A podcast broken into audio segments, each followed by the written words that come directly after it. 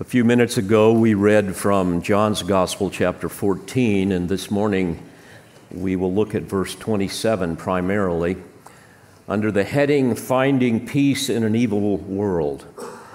I've decided to step away from our verse by verse study of the Gospel of Mark to address this issue because I know that many of you, like me, are hurting given all that we have endured this last week the loss of one of our precious ladies, the acknowledgement of serious health issues and others. I believe it was nine of our soldiers that were killed at Fort Campbell in a helicopter accident, and other sorrows that I have that I cannot share with you. And of course, our hearts are broken over yet another mass murder in a school, specifically a Christian school and church that was targeted. I've talked with many of you about that. One of the things that we are in need of, and certainly as believers we have, is a sense of peace in the midst of all of this chaos, all of this evil. This is the fourth mass shooting by a transgender in five years. That's four mass shootings committed by people who make up about one half of 1% of the population. And of course, the answer is gun control, right? Let's take guns away from law abiding citizens and leave them helpless and let the criminals and the crazies have their way. By the way, I do believe in some gun control. They should never allow a transgender person to get near a gun. A 2022 Canadian study entitled Meaning in Life, Future Orientation, and Support for Violent Radicalization that I read this week said transgender and gender diverse youth emerge as the group at the highest risk of support for violent radicalization. So sad. And of course, we see this in trans activism today. Um, they were going to have a trans day of vengeance sometime this last week. I'm sure you heard about that. And that was canceled. They're protesting what they call transgender genocide, which is a total hoax. Gender ideology is, frankly, the breeding ground for despair, for depression, for self loathing, for violence, violence against all those who oppose them. And anybody that is willing to be honest will have to acknowledge the fact that transgender ideology is an attack on the image of God, manifested in the creation of males and females to give Him glory and also to enter into the covenantal bond of marriage, which is to illustrate Christ's love for His church. God has ordained two institutions the church and marriage Christ is to be the head of them both. And of course, Satan is doing all he can to destroy those two institutions. The self loathing and rage of the transgenders is really understandable. I mean, they've been deceived by their own deceitful hearts, they've been deceived by Satan, and they've been deceived by a culture that has encouraged them and recruited them. Homosexuals are not born, they are recruited. They've been given puberty blockers, cross sex hormones. They've been surgically and chemically mutilated, castrated, so that they can pretend to be another gender. And now they're miserable physically, emotionally, spiritually, they're dead. And of course, they're filled with hate because others don't join in with their delusion. Others don't celebrate their insanity and use their ridiculous pronouns. So they hate anyone who disagrees with them, but they hate, dear friends, they hate God especially, and all who belong to Him. As James said in James 4 2, you lust and do not have, so you commit murder. I read another study this week. Cambridge University research in 2020 found that transgender and gender diverse individuals are more likely to be autistic and report higher autistic traits. Well, my point with all of this is to say any reasonable person will have to admit that these people are mentally disturbed. They, in many cases, are deranged, delusional. And from a biblical perspective, we understand that they are also depraved and demonic in terms of how the enemy has influenced their thinking. And yet, we live in a culture that tries to celebrate all of this rather than protect us and our children from them.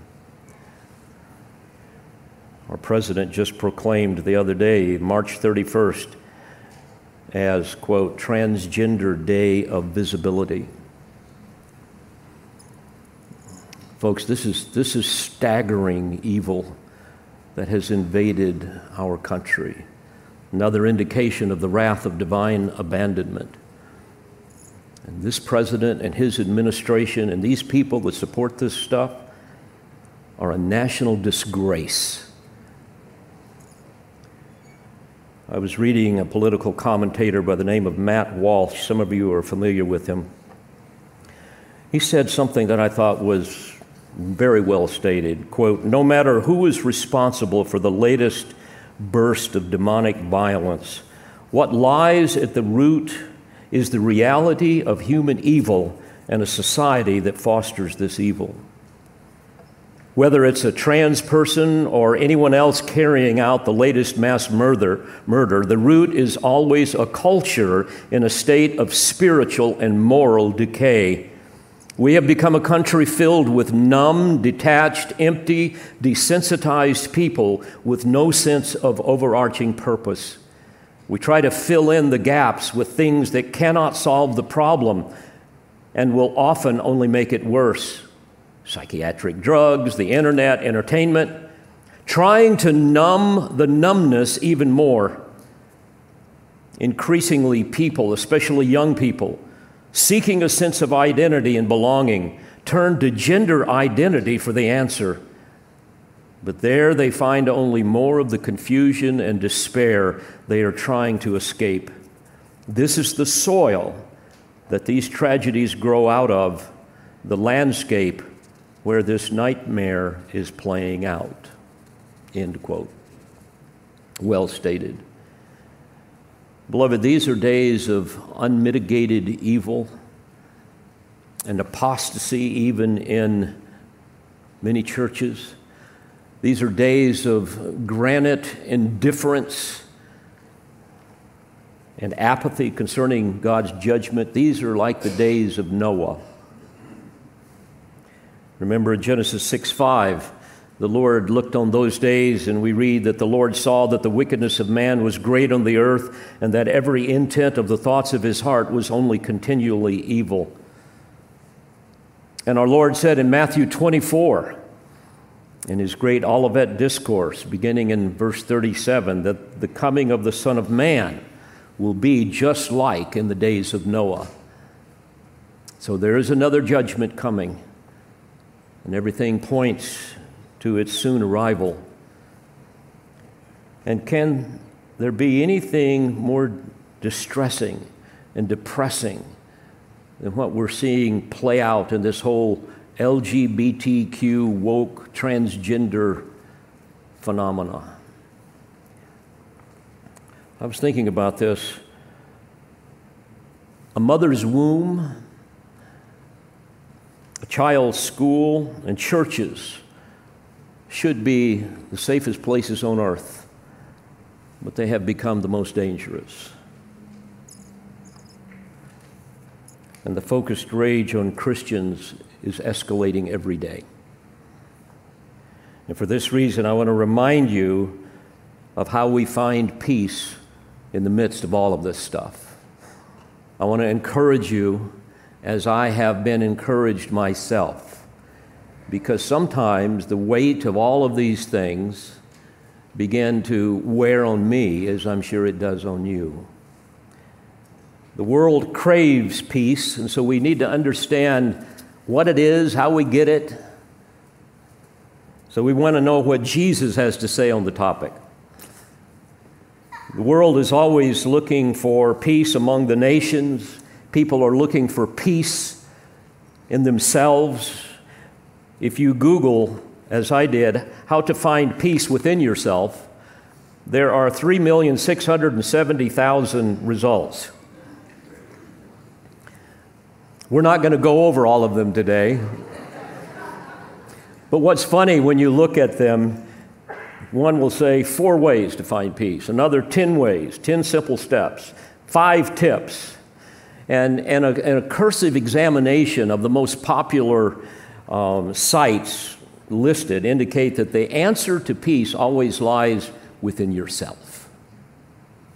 That's the great lie, that the answer lies within yourself. And it's typically through meditation and visualization and so forth. One popular charlatan by the name of Joel Osteen wrote a book, Become a Better You, and he offers seven steps for finding peace from the inside out. Here's what he says Number one, keep pressing forward, give your dreams a new beginning. Number two, be positive toward yourself, learn to like yourself. Number three, develop better relationships, keep the strife out of your life. Number four, form better habits, keep yourself happy. Number five, embrace the place where you are. Number six, develop your inner life. Number seven, stay passionate about life. Dear friends, try offering this frivolous dribble to those dear parents who have just lost their children. Try offering this kind of advice to a person who has just buried a dead loved one that has been martyred for their faith. Give these seven steps to parents who are sitting in a hospital room caring for their comatose child. Give this to a woman who has just lost her husband and is now faced with raising her children all on her own. Give this type of foolishness to someone who has just been diagnosed with a terminal illness, and you'll see how much peace it brings them. But, friends, I bring you good news. Peace is available. Inner personal peace is available. A peace that we can experience regardless of the circumstances but it is only available to those who have first made peace with God through faith in the Lord Jesus Christ. And it does not originate from within ourselves. This peace is not a result of something that we do. It is a result of that which is being done to us. A mighty work of grace wrought within our souls by the power of the Spirit of God. It is a supernatural gift from God Himself. It's not one that is subject to circumstances, it's a peace that will transcend circumstances. And frankly, this was the peace that sustained the frightened and the confused disciples in the closing section of Jesus' farewell address to them during his final days on earth, part of which we read in John 14. This is the Passion Week of Christ. And here's what Jesus said to them in John 14 27, which will be our text this morning. He said, Peace I leave with you, my peace I give to you. Not as the world gives, do I give to you. Let not your heart be troubled, nor let it be fearful. Now, today, we celebrate the beginning of the Passion Week of Christ that leads up to his sacrificial death on the cross on our behalf and his resurrection. And I want to give you a little historical background before we look at this text more specifically so that you understand all that's going on. Remember that in Jesus' day, at this particular time, a multitude of Jewish people were making their way to Jerusalem to celebrate the Passover and coronate Jesus as their Messiah King. Jesus and his apostles, apostles also are making their way to Jerusalem. And I might also add, rather than the traditional Palm Sunday, what, that we call this here, it is more likely on a Monday after Jesus had been in Bethany with Lazarus that he made his way through the eastern gate in Jerusalem. A Monday triumphal entry is, is very important because in Exodus 12, verses 2 through 6, the Mosaic law required that sacrificial lambs for Passover are to be selected on the 10th day of the first month, taken into the home to be loved until they are sacrificed on the 14th. And only a Monday triumphal entry would allow for this kind of symbolism because the year Jesus was crucified, the 10th of Nisan was on the Monday of the Passover week. And this would allow the Jews nationally to select Jesus as their Passover lamb. This was the great symbolism that we see in the scriptures. And then to symbolically take him into their hearts and their homes and love him and then sacrifice him on Friday, the 14th of Nisan. According to Daniel chapter 9 and verse 25, a prophecy given 600 years before, the very day of our Lord's messianic presentation coming into Jerusalem was predicted by the Holy Spirit through his inspired author.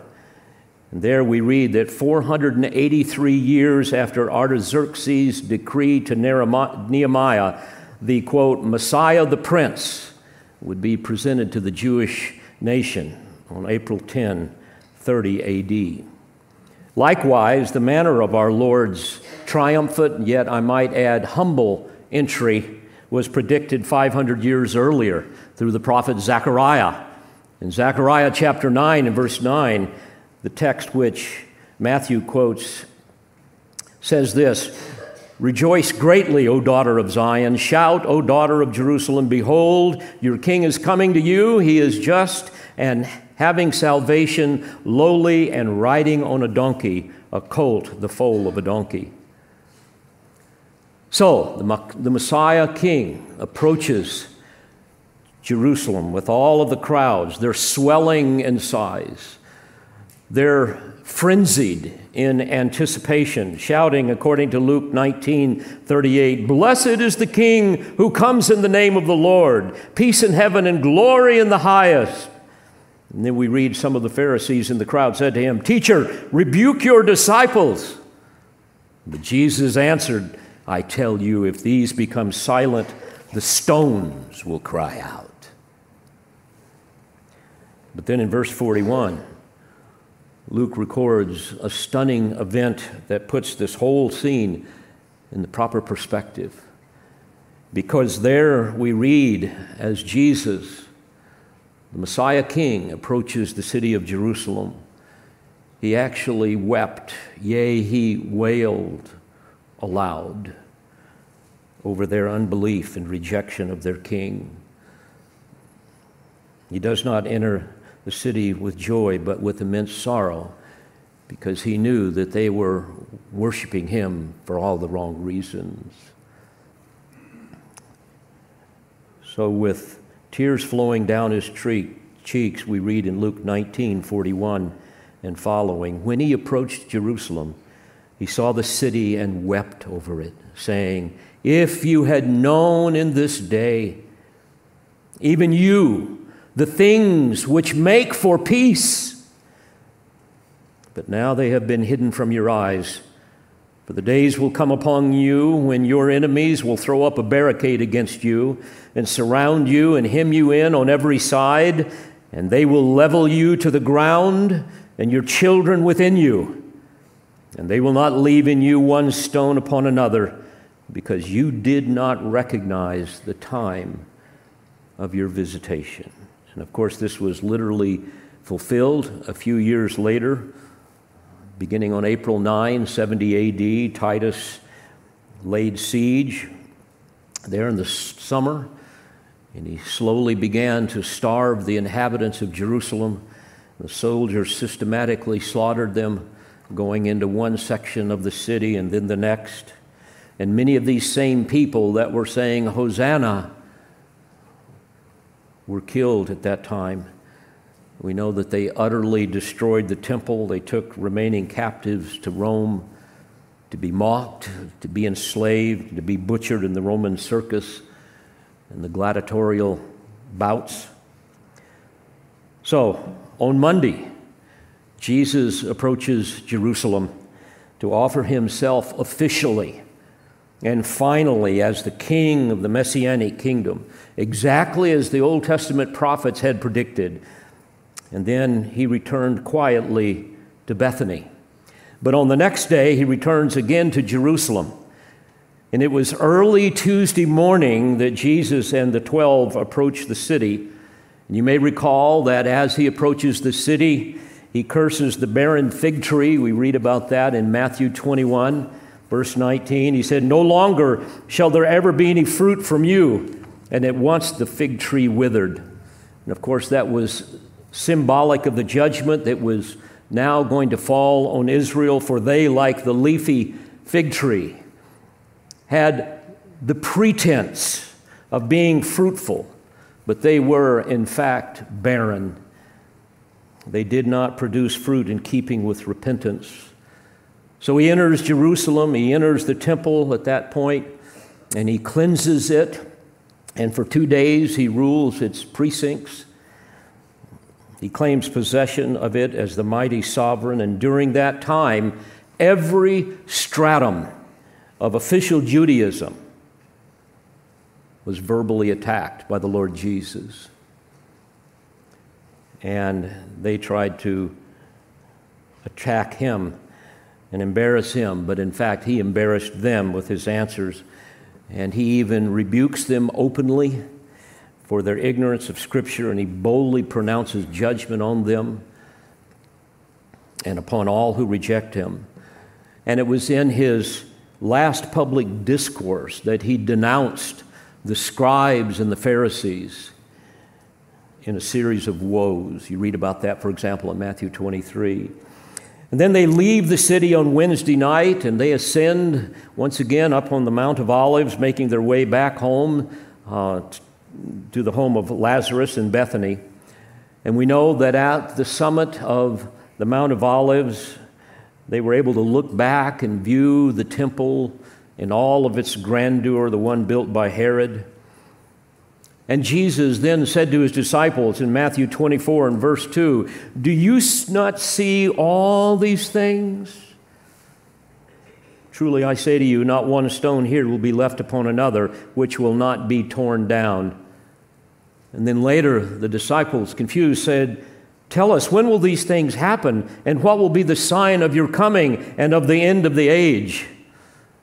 And then you read his answer in the Olivet Discourse, Matthew 24 and 25, his longest answer pertaining to future things concerning the destruction of Jerusalem, his second coming, and, and specifically the conditions and the signs that would precede his coming again in power and great glory. This brings us to Thursday afternoon. Jesus and the 12 re enter the city. Preparation is now made for the Passover meal in a private room that they had obtained earlier. This would be the meal that would become what we call the Lord's Supper or the Last Supper. And as evening approached, which was Jewish Friday, The supper began with a dispute among the disciples over who's going to be greatest in the kingdom. This was probably precipitated by the seating arrangement around the table. And you will recall Jesus rebuked them and said that the greatest and true leader must become a servant, like a servant. And then to illustrate this, Jesus, the honored guest, assumed the role of a lowly servant and he washed their feet. And during the meal, Jesus exposes Judas as the betrayer. Judas departs. Judas had already made arrangements with the Sanhedrin to betray Jesus, an event that would now take place several hours later in the Garden of Gethsemane. And now the final drama of Jesus' death is set into motion. And at this point, Jesus announces his departure. Peter then voiced his undying allegiance and devotion to Christ. And Jesus responded that instead, Peter, you're going to deny me three times. So we have the Lord's Supper instituted, and after a farewell discourse to the disciples, Jesus will depart with the eleven go into the Garden of Gethsemane, and then you know the rest of the story. Now, I wish to draw your attention to just some of what Jesus said in this farewell discourse to his disciples, especially as it relates to the supernatural peace that he is going to give them and all of the redeemed, one that would transcend the sorrows of life. We're going to look at four things we're going to see the substance of peace. In other words, what really is it from Jesus' perspective? The source of peace. In other words, where does it originate? How do we receive it? And then the semblance of peace, that is, the fake and fleeting peace that the world offers. And then finally, very briefly, the spoilers of peace, and that is, how can believers forfeit peace? And I pray that this will minister to your spirit in a profound way this morning. So, first of all, let's look at the substance of peace. Notice John 14, 27. Peace I leave with you.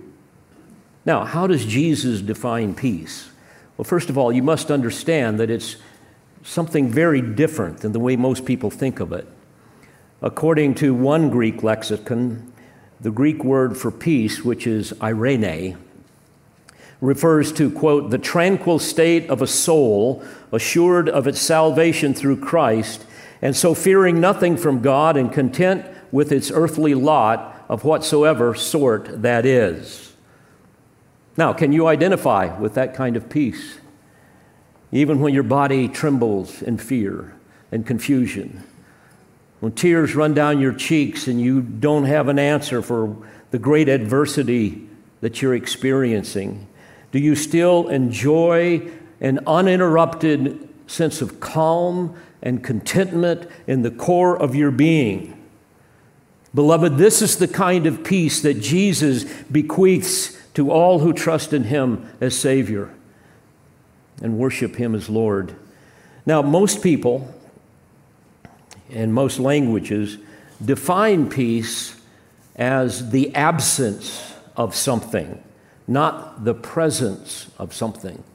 Very important distinction. Socially, peace is the absence of conflict and hostility, freedom from war, freedom from civil unrest. And personally, peace is the absence of inner turmoil, um, freedom from disquieting and oppressive thoughts or emotions, resulting in personal tranquility and harmony in relationships. But how do you escape the conflict, the inner turmoil? And many people use entertainment, recreation, vacations. You know, how well does that work for you? And others turn to alcohol, turn to their music, turn to drugs. I know why don't I try to be the other gender? And many finally end up in suicide. But, dear friends, the peace of God is more than the absence of something, it is the presence of God Himself in the soul. Biblically, there are two sides of the coin of peace the objective side and the subjective. First of all, objective peace pertains to our judicial standing before God. But from birth, by nature, we are born in rebellion to God, and as a result, we all sin. We become the enemy of God. This is so obvious. Humanity hates the one true God, but they love themselves, they love the world, they love this cosmos, which is this orderly system ruled by Satan in rebellion against God. So, apart from faith in Christ, the person without Christ is at war with God. There is no peace with God. And then in the depths of their soul, they know this, even though they suppress that truth. God is at war with them. Ephesians 4, verse 17, they walk in the futility of their mind, being darkened in their understanding, excluded from the life of God because of the ignorance that is in them, because of the hardness of their heart. In John 3, 36, for this reason, Jesus warns unbelievers and says, He who believes in the Son has eternal life, but he who does not obey the Son shall not see life, but the wrath of God abides on him. Ah, but unbelievers love themselves. They love this world. They don't, lo- they don't love Christ. They love all that the world offers them. And they mock God. They mock His word. James 4, verse 4 says, Do you not know that friendship with the world is hostility toward God? Therefore, whoever wishes to be a friend of the world makes himself an enemy of God. But then, when a sinner, sinner comes to genuine saving faith in Christ, cries out for forgiveness, God does a mighty work of grace in his heart, one of which is he is then justified. He is declared to be righteous based upon the imputed righteousness of Christ. Suddenly, the war with God is over. Now he is at peace with God because reconciliation has taken place because of what Christ has done. Enemies suddenly become sons and daughters of God. That's why the Apostle Paul says in Romans 5 and verse 1 Therefore, having been justified, in other words, declared righteous by faith, we have peace with God through our Lord Jesus Christ. And according to Romans chapter 8 and verse 6, those who once had, quote, a mind set on the flesh, resulting in death, now have, quote, a mind set on the spirit, resulting in life and peace. But apart from this objective peace pertaining to man's judicial standing before a holy God, not only will that person remain at war with God, but also he will never experience any kind of tranquility, any kind of lasting inner peace. And so this brings us from the objective to also now the other side of the coin, the subjective aspect of peace that comes when we enter into relationship with God through faith in Christ. And this is a state of tranquility within the soul. This is what replaces the turmoil and the confusion and the doubt and the discontentment. Because our opposition to God is over, the Holy Spirit now, the Comforter, takes up residence within us and we can therefore experience this transcendent peace that is impervious to circumstances. Oh, yes, there will be sorrow. There will be bitter sorrow. There will be anguish, but down underneath it all, there will be a sense that God is in control. And in this I rejoice, knowing that better days are coming. Our body becomes the temple of God, and there is perfect peace in the sanctuary of His presence. The objective peace of justification friends, is what produces the subjective peace of God's presence in our life. And for this reason, we can say with the Apostle Paul in Philippians 4, verse 6 Be anxious for nothing, but in everything by prayer and supplication with thanksgiving, let your requests be made known to God, and the peace of God, which surpasses all comprehension, shall guard, which literally means to keep watch over. It will guard your hearts and your minds in Christ Jesus. Now, you must understand that this is not some kind of passive peace that results from the absence of strife and turmoil, nor is it some kind of short lived, superficial tranquility that we conjure up through mystical experiences, through contemplative prayer, or getting into some yoga position and practicing primordial sound meditation, whatever they do, or sitting around listening to underwater whale sounds while you sip on Chardonnay. That's not what we're talking about here. This is a peace that transcends everything, an active peace, not a passive peace. And it operates within us according to the power of the indwelling Spirit of God in the redeemed, and it's unaffected by circumstances. It will always remain. It's one that causes us to transcend the inevitable sorrows and conflicts of life. You see, this is the kind of peace that would cause the persecuted apostle Paul to declare in Romans 8:18, "For I consider that the sufferings of this present time are not worthy to be compared with the glory that is to be revealed to us. And certainly, this peace is one of the fruits of the Spirit, right? In Galatians 5. It's that peace that rules the heart of every believer who have put, put on love, which is the perfect bond of unity, Colossians 3:14. And that results in verse 15, the peace of Christ that rules in our hearts. This causes us to live in unity with other Christians.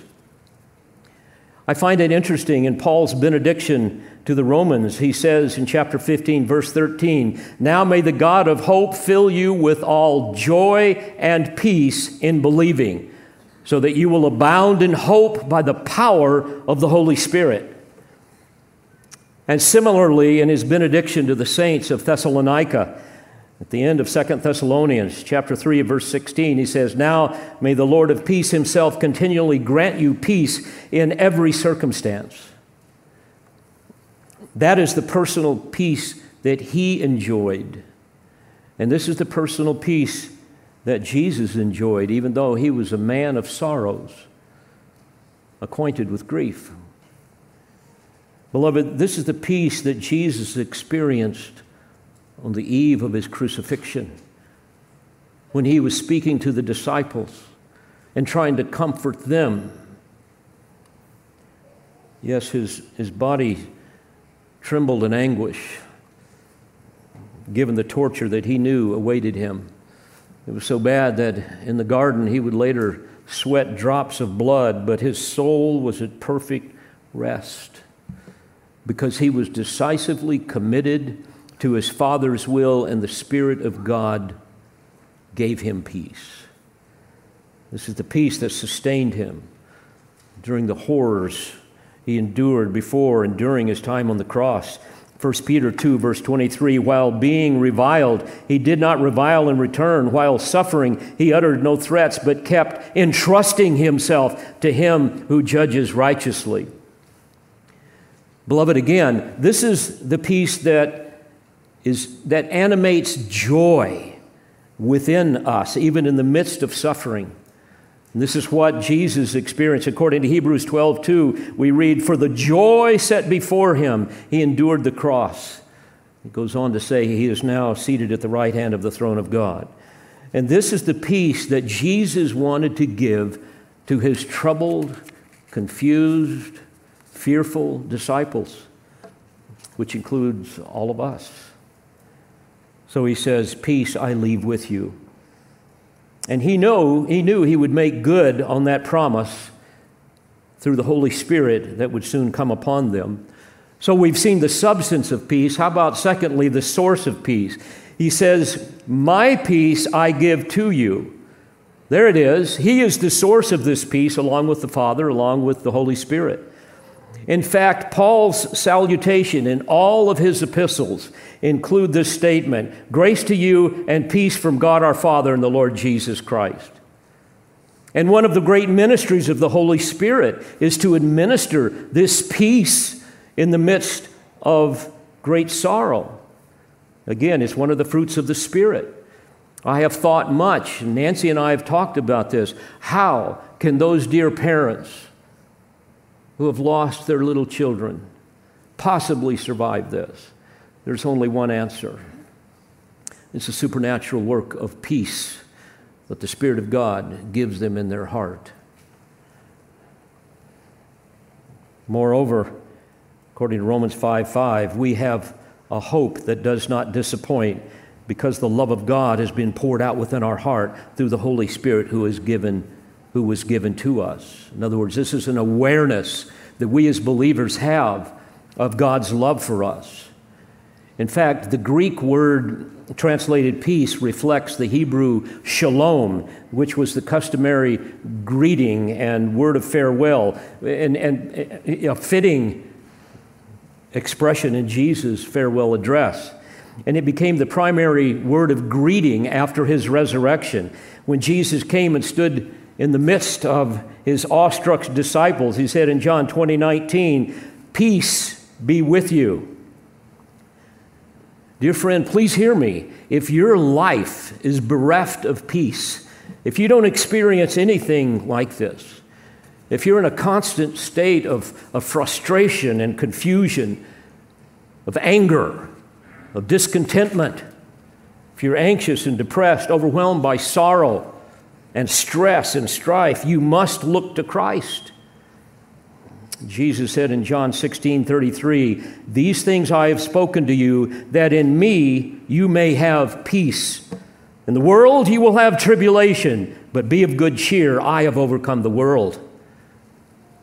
And Isaiah spoke of this as well when he said of the Lord in Isaiah 26, verse 3 You will keep him in perfect peace, whose mind is stayed on you.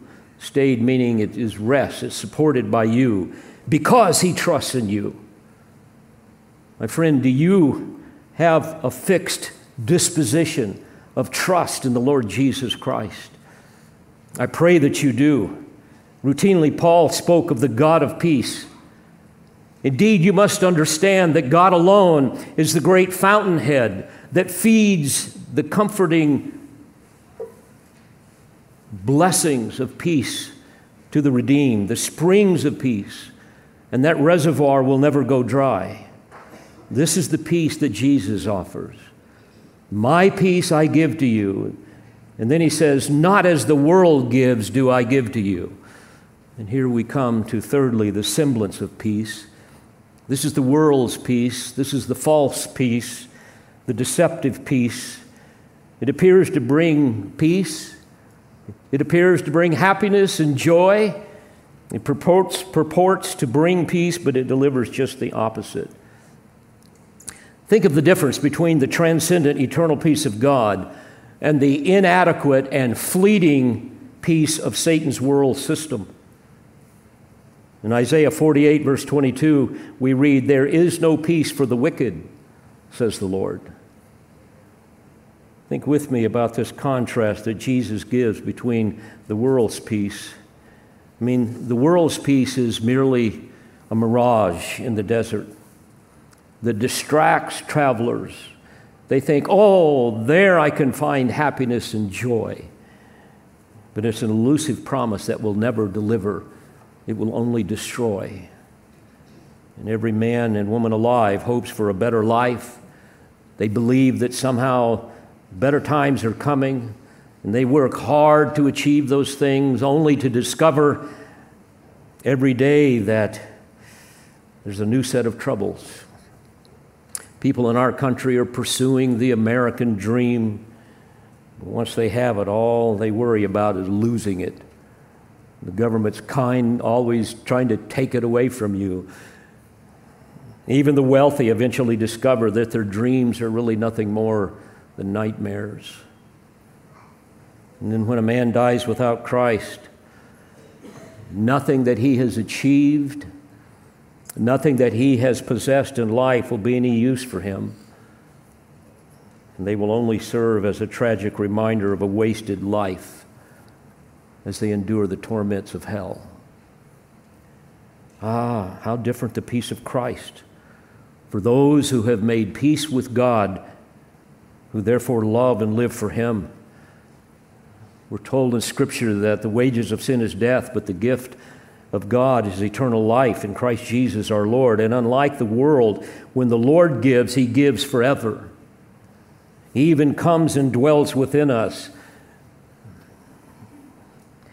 All the years of the Christian's life, he is able to experience the security of the objective peace of God because of our justification, but also we experience the subjective peace of God through the power of the indwelling Spirit. In fact, all of life can be summed up in Jeremiah's words in Jeremiah or in Lamentations 3 verse 22 and following where Jeremiah said, "The Lord's loving kindnesses indeed never cease, for his compassions never fail. They are new every morning. Great is thy faithfulness. The Lord is my portion, says my soul. Therefore, I have hope in him. The Lord is good to those who wait for him, to the person who seeks him. And beloved, I can tell you firsthand that the ones that I have talked to this week that have experienced great loss and are struggling in profound ways, can give full throated agreement with what we have just read. Great is thy faithfulness. Yes, the world offers peace, but it's not only an illusion, frankly, it's a delusion. It's a trap, it's a lure. It offers the bait but conceals the hook. It gives nothing more than the fleeting pleasure of happy days the momentary joy of sexual experience, of material things, the temporary life of escapism. The great Puritan Thomas Watson said, What fools are they who, for a drop of pleasure, drink a sea of wrath? So, knowing all of this and knowing the desperate need of his disciples, in the coming days, knowing the persecution and the confusion. Jesus says, Let not your heart be troubled, nor let it be fearful. And as I read earlier in John 16 33, these things I have spoken to you so that in me you may have peace. And here he's referring to the Helper, the Holy Spirit, that he is going to send. And if you read about what Jesus said, he's going to come. He is going to convict the world of sin, righteousness, and judgment. He's going to guide us into all, or guide you into all truth, and He is going to disclose to you what is to come. He is going to give you a joy that the world cannot take away. And then Jesus says, In the world you will have tribulation, but take courage. I have overcome the world. I want you to think about this. Because we are united to Christ in saving faith, we are not only going to experience the same kind of persecution that Jesus experienced, but we're going to experience the same kind of victory and the same kind of joy. If I can close with the spoilers of peace, two things very quickly. They are doubt and disobedience. First of all, doubt. Notice again, Jesus said in John 14, 27, Let not your heart be troubled, nor let it be fearful. This command was first given in, in verse 1 of chapter 14, which was followed by a divine remedy that even in the midst of your tears, you should have a soul anchoring faith in the person and the work of the Lord Jesus Christ. Moreover, you should have a soul thrilling anticipation of future glory. You've got to keep those things in perspective. Said differently, believers who are at peace with God will not experience this peace unless they can live consistently with who Christ is and what he has promised. We must appropriate the promises of God, and as we do, the peace begins to flood our soul. What a joy it is to know that even when we've lost a loved one, we will see them again and we know where they are. How do we know that? Because we live by faith and God has communicated that to us. When we see the world crumbling all around us, what peace and joy we have, knowing that ultimately we have a sovereign God who has ordained the end from the beginning, and that He is coming again to pronounce judgment and to enact judgment upon this world and to deliver us from it. When we do these things, God fills us with all joy and peace in believing, Romans 15 13. You know, when we're anxious and discontent about the present, it's easy to start worrying about things, isn't it? We begin to catastrophize. We begin to think, make things even worse than what they are. And then we watch the news and we're ready to go jump off the roof, you know. And it's so easy at that point to begin to doubt God and dishonor Him and forfeit the peace that we have. Rather than, as we read earlier, to obey the command to be anxious for what? Nothing. Don't, don't be anxious about things Everything prayer and supplication, give thanks, let your requests be made known to God, and then, when you do that, when you have that kind of heart attitude, the peace of God, which surpasses all comprehension, will guard your hearts and minds in Christ Jesus. It will be something that you cannot explain and the world cannot understand because it is supernatural. In Ephesians 5 and verse 18, we are commanded to be filled with the Spirit in other words, to continually live under the influence of the indwelling Spirit and letting His Word control us. And this is what we must do. Otherwise, we will move not only from doubt to disobedience, sins of omission and commission. If you're living in disobedience, you're going to forfeit peace. In fact, Psalm 119 in verse 165 we read, Those who love your law have great peace, and nothing causes them to stumble. So, this is to live in the conscious presence of the Lord Jesus Christ as we walk by the Spirit, Galatians 5:16. And when we do that, we will not carry out the desires of the flesh. We will manifest the fruits of the Spirit: love, joy, peace, patience, and so forth. Colossians 3:15, Paul exhorts us he says, Let the peace of Christ rule in your hearts. I love the word rule. It means to referee or umpire. All right? Live that way. We must always be asking, Lord, is my heart attitude and my life pleasing to you? Well, I ask you, do you have this kind of peace? And if you don't, it is only available through faith in Christ. And I would plead with you to come to Christ, to repent of your sin and ask Him to save you. Again, quoting Thomas Watson, the great Puritan, he said, If you would have peace, make war with sin. If you would have peace with God, break the league with sin, give battle to sin, for it is a most just war. I close with a story that many of you are familiar with. Horatio Spafford was a Chicago lawyer and friend of the evangelist Dwight Moody. In 1873, to visit Moody's preaching campaign in England, he planned a trip for his family to Europe. And he sent his wife Anna and their daughters on ahead. He was going to catch up later. But the ship sunk in the passage, and only Anna, his wife, survived. They lost their four daughters Annie, 11, Maggie, age 9, Bessie, age 5, and Tanetta, age 2.